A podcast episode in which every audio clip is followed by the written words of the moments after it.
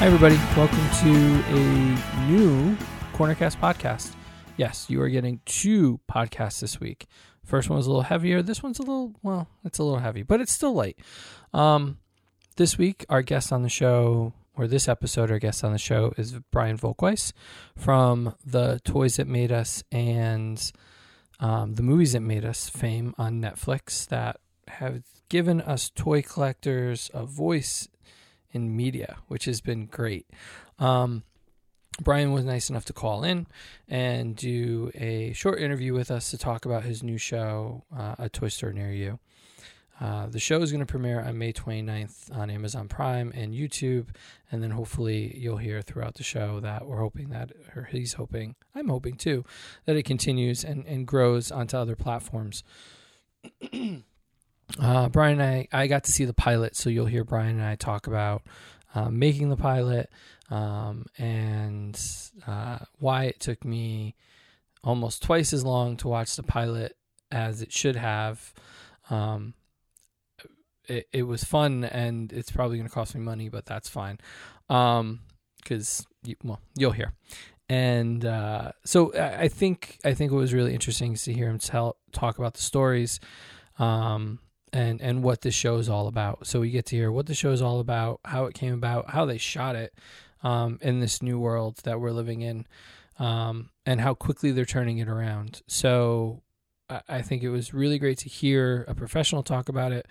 Um, and yeah, so you can check out the. Um, we're going to put links in the article to all the stuff for um, the, to, uh, the, toys that made us and, and the movies that made us. But of course, a toy store near you. Of course, Brian and his team, um, along with Dave Vonner um, from Mattel fame and Hasbro fame, um, did a virtual WonderCon panel that talked all about it too. And we're going to post that in the um, the uh, post on the website, so you can check that out there. Um, it was great to talk to him, and I put in a plug for one of my favorite stores up in Somerville, Massachusetts, Kamikaze, because it is seriously one of the best toy stores, and I spend way too much money every time I go there. Um, but I'd love to see them featured on the show at some point. So hopefully the show is successful and it continues, and we go from there. So um, remember to follow us on in- on Instagram and Twitter and Facebook. Um, we're at Caster's Corner.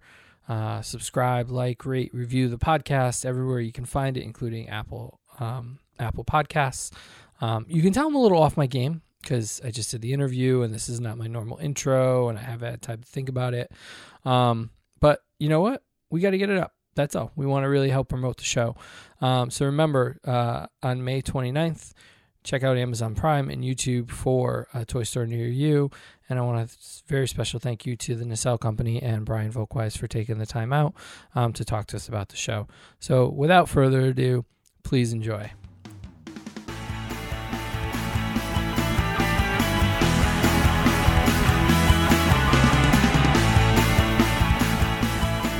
That, I'm a big fan of your shows. So, um, very excited to talk to you very today. Kind.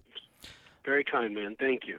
Um, I did get a chance to see the pilot. I got a copy of that, so that was it, it was interesting to be able to see it and, and now have the conversation with you. And I also watched the WonderCon panel, so um, so I'm kind of I, I think I know a lot, but um, just to kind of get everybody up to speed, um, tell us a little bit about um, kind of what the project is and and how it came about for you.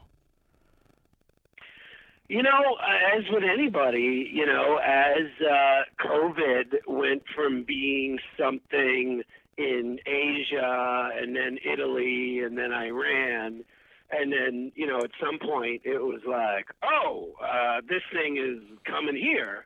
Um, you know, I, you know, was taking it more and more seriously. And then, you know, there's two local toy stores uh, near my office, uh, Blast from the Past and um, Black Cat Collectibles. So I, I was talking to one of the owners, and he told me they were basically getting ready to quarantine and shut down. And I was like, kind of naively, I'm like, so what does that mean?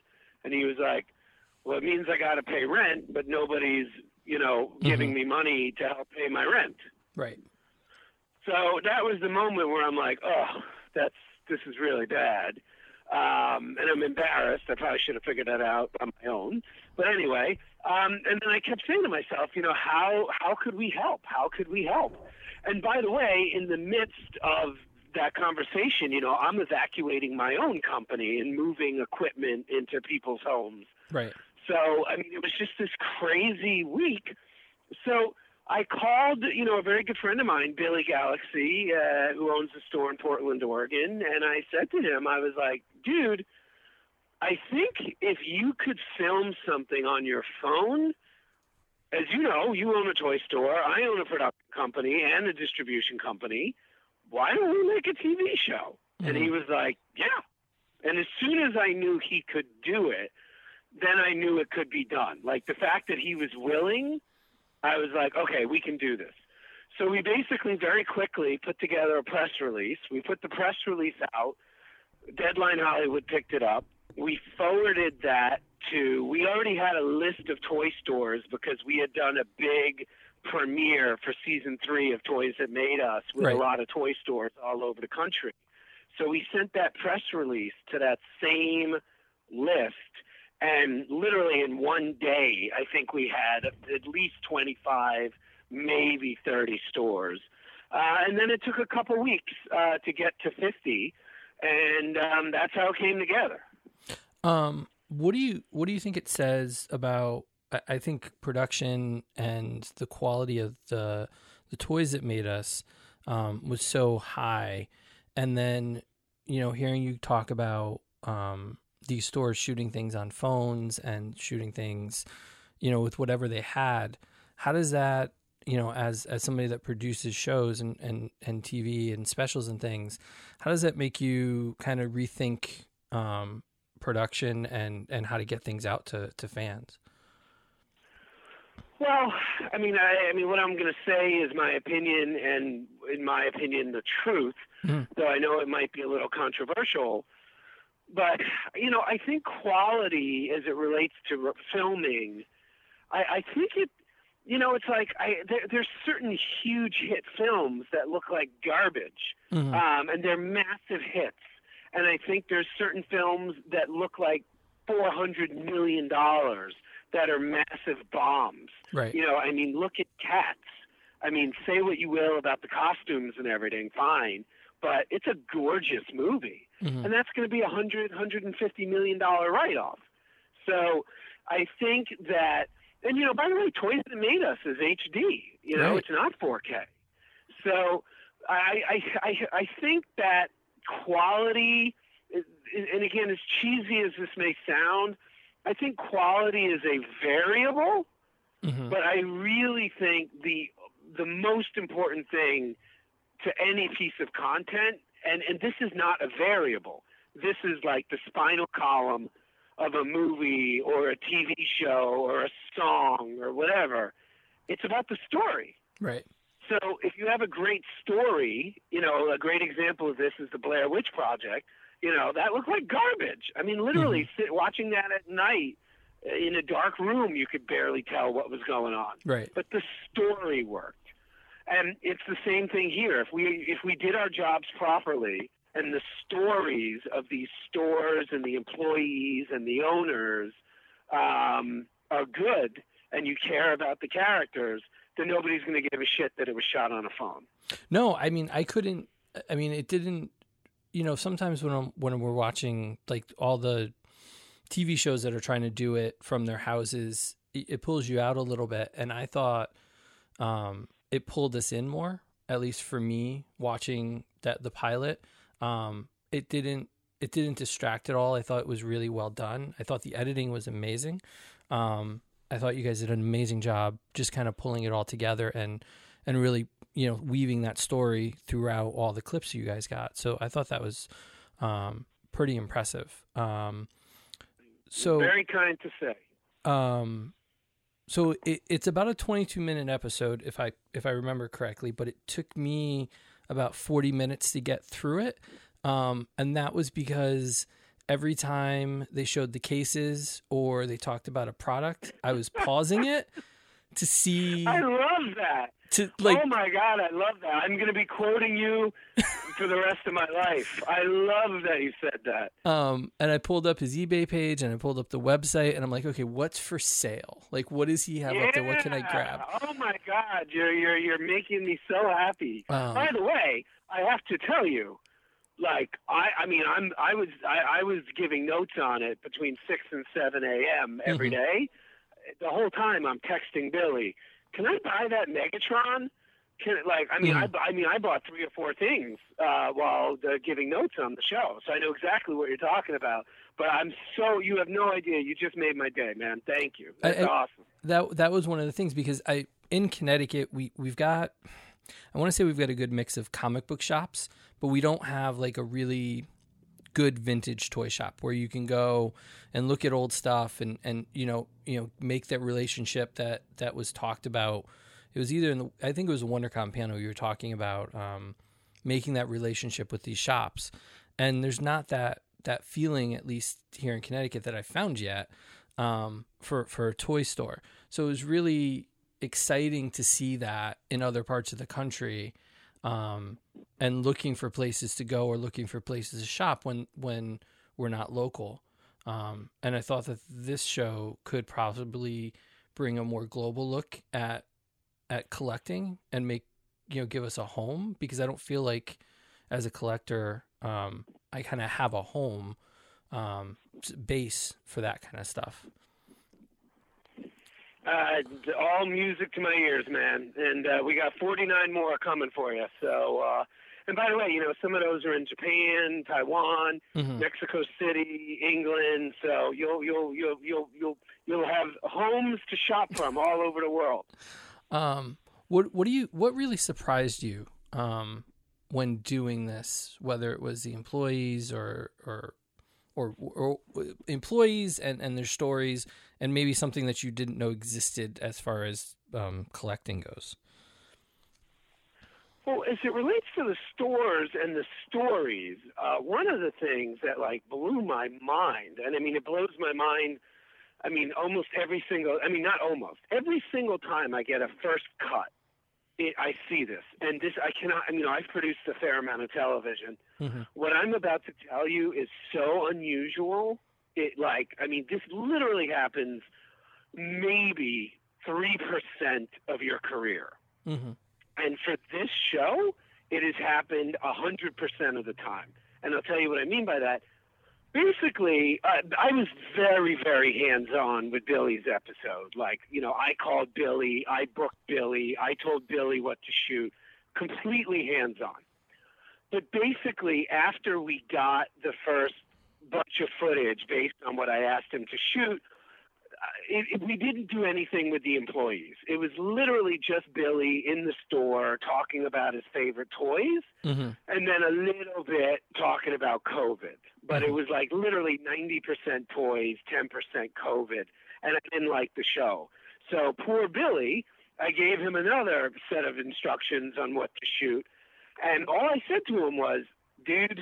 Can you talk to your employees? Like, do you have anything going on with your employees that are affected by COVID? And he's like, dude, we're all affected by it. Mhm. So I'm like, okay, can you film them? So starting, and that's all I said. I didn't. He didn't tell me anything. I didn't ask anything. So he sends the footage. The editor edits the footage, and then I, you know, it's six in the morning. I hit play, and I'm sitting there like crying. I'm literally watching that footage of Luce, you know, who's crying in her living room, uh, talking about her husband and everything and her job, and I'm like, oh my God, I can't believe, and this is going to sound horrible. I hope she's not offended by this, but I'm like, I'm speaking now as a producer, by the way, Mhm. not and a director, not as a human being. Um, I'm like, I can't believe we got this lucky. Our first episode, and they have gold like this, such human stories. Oh my God, how lucky did we get? Mhm. But then what happened?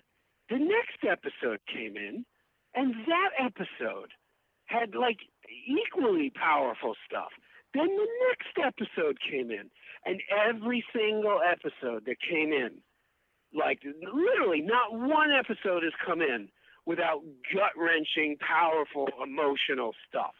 Um, and that that was one of the biggest. I've never seen anything like it. I mean, I've literally shot seasons of television shows where you're like do, uh, going almost to the line of faking stuff to have an interesting story, Mm-hmm. uh, an interesting episode. You know, I've never broken that line, but you come close sometimes if nothing happens.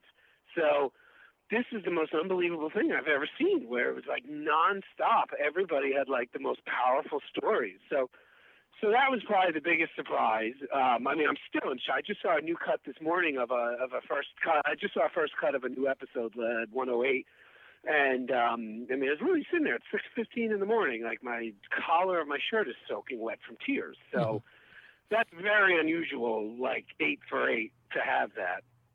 Um, and I, I'll be honest with you, as it relates to the stores, I mean, nothing really surprised me. I mean, I know a lot about the toy business. I get, you know, I travel a lot for my other job, which is stand-up comedy. So whenever I'm in a city, you know, I always go to the same toy stores over and over again, unless I haven't been there before, and then I go to a new one. So, and I'm also friends with a lot, you know, a fair amount of toy store owners. So, Right.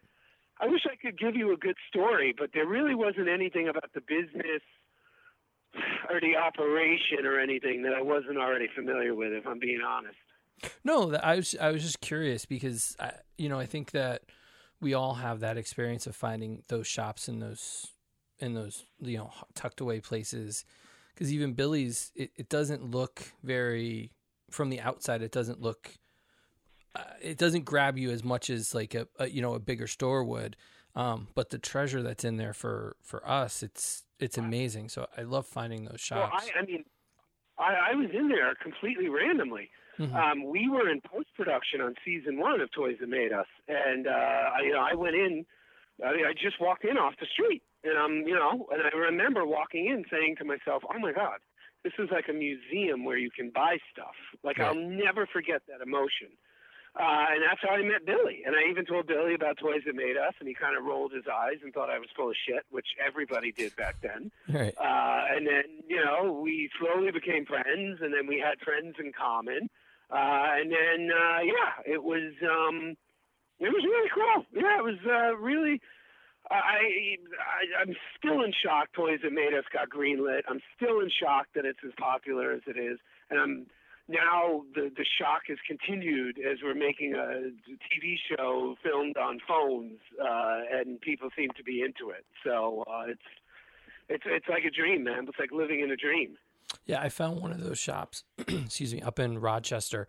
It was not on a map. It was kind of just hidden away. It was somebody's garage and they turned it into a toy store and it's just it's just literally buckets of everything. Some stuff's organized, some stuff's not, and it's like those kind of places they're they're not always easy to find, but they're always fun to find. Um I You're think right. The best. um, one of the things that that um, got brought up in your WonderCon panel by uh, Dave Vonner um, was that um, when all these toys, these properties that kind of you know gave the toys that made us its life in a lot of ways, um, nobody knew who was behind the toys for the longest time, and it, it's I think it's been interesting to to give these characters, these people, you know, the the the spotlight they deserve for for continuing it.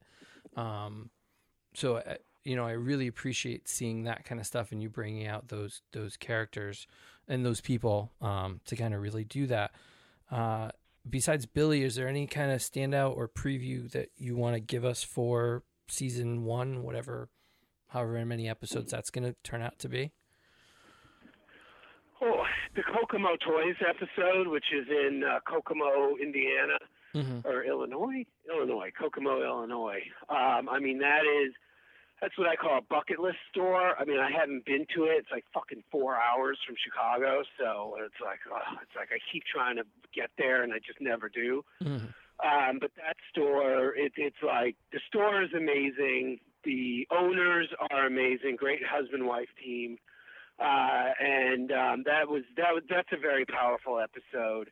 Um, you know, we did an episode with Super Seven uh, in their store in San Francisco, Okay. and you know, Super Seven is obviously one of the more famous names in the toy community, and I, I think people are going to be blown away uh, with you know how you know how this affected um and you know for lack of a better expression and I hope Ryan doesn't mind me saying this I mean they're just like everybody else I mean Right. yes they're a bigger company yes they have a toy line that generates revenue Mhm. outside of the store by the way so does Kokomo but um they're I mean they're getting hit hard too man I mean everybody's just getting just nailed uh so and as you know as you know one of the main purposes of the show, if not the main purpose of the show, is to make money quickly for the stores. Mhm. Uh, but also, similar to what you were saying about how, you know, you had to keep pausing to look at the shelves. Um, yeah, man. I mean, it, uh, it, it, they're, they're getting hit too. I mean, everybody's getting hit. So, another episode, really, really powerful episode, uh, is this store called 1313 uh, mocking, I think Mockingbird Bird. Lane. Yeah, Uh, from the it's, Munsters. it's the name from the month. Yeah, Right. yeah, yeah, yeah. Um, and that is in Lawrence, Kansas. Um, and I mean, these the, the, it's, again, it's a husband-wife couple. They just opened the store. I mean, I think the store opened in like January. Um, so here they are. They just opened the store. The biggest pandemic comes in a hundred years, and you know they're just getting nailed. And they both work in a hospital. So uh, you literally like they're sitting there, you know, trying to keep their store from going out of business while also, you know, having 60, 70 hour work weeks, saving people's lives. Literally saving people's lives. Right. Well, so, yeah, there's a few. it's been um it's been amazing to to watch the first episode. I'm really looking forward to seeing the rest of them. Um, from You're from very kind. from the from the press release I got, it looks like it's going to start on Amazon and YouTube. Is that correct? Yeah, it's going to premiere there. We're doing something, at the very least, very unusual. It might be unprecedented for all I know, but at the very least, it's unusual. We, because like I said, our whole goal is to make money and exposure quickly for the stores. Mm-hmm. So, you know, if I waited to have 10 episodes done before releasing a season, I don't think it would come out till August. Right. So we are literally popping these out uh, as they're done. So uh, they're going to premiere on Amazon and uh, YouTube, and then you know probably over the first 30 to 90 days after the premiere, you'll start to see it on Tubi and Roku and all these other places. So it'll be everywhere eventually. And I mean, everywhere. It's not literally going to be everywhere, but I mean, it'll be in a lot of places. Probably every episode within 60 to 90 days after the premiere. But I just I chose speed uh, over, uh, for lack of a better example, uh, uh, organization. No, I think that that's great. I think it's I think it's exciting to see the world change, to be honest, and to see how media changes um, with everything that's going on. Um, so I, I looked at the list, and I have to say I didn't see many New England stores: Connecticut, Massachusetts, Rhode Island.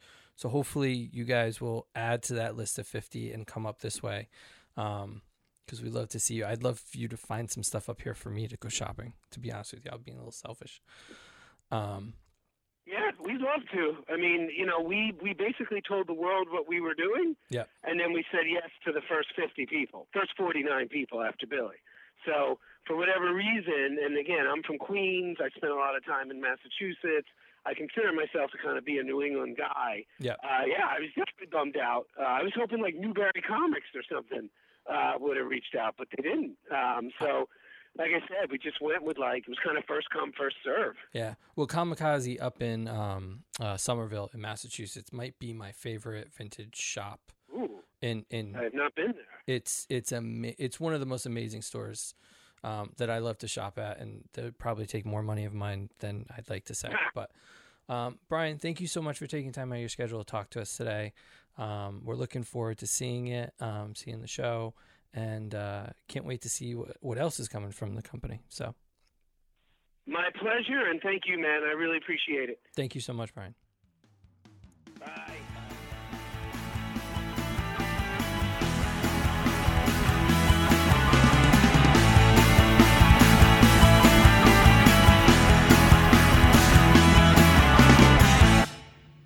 This podcast was brought to you by Jackson Studios. Jax!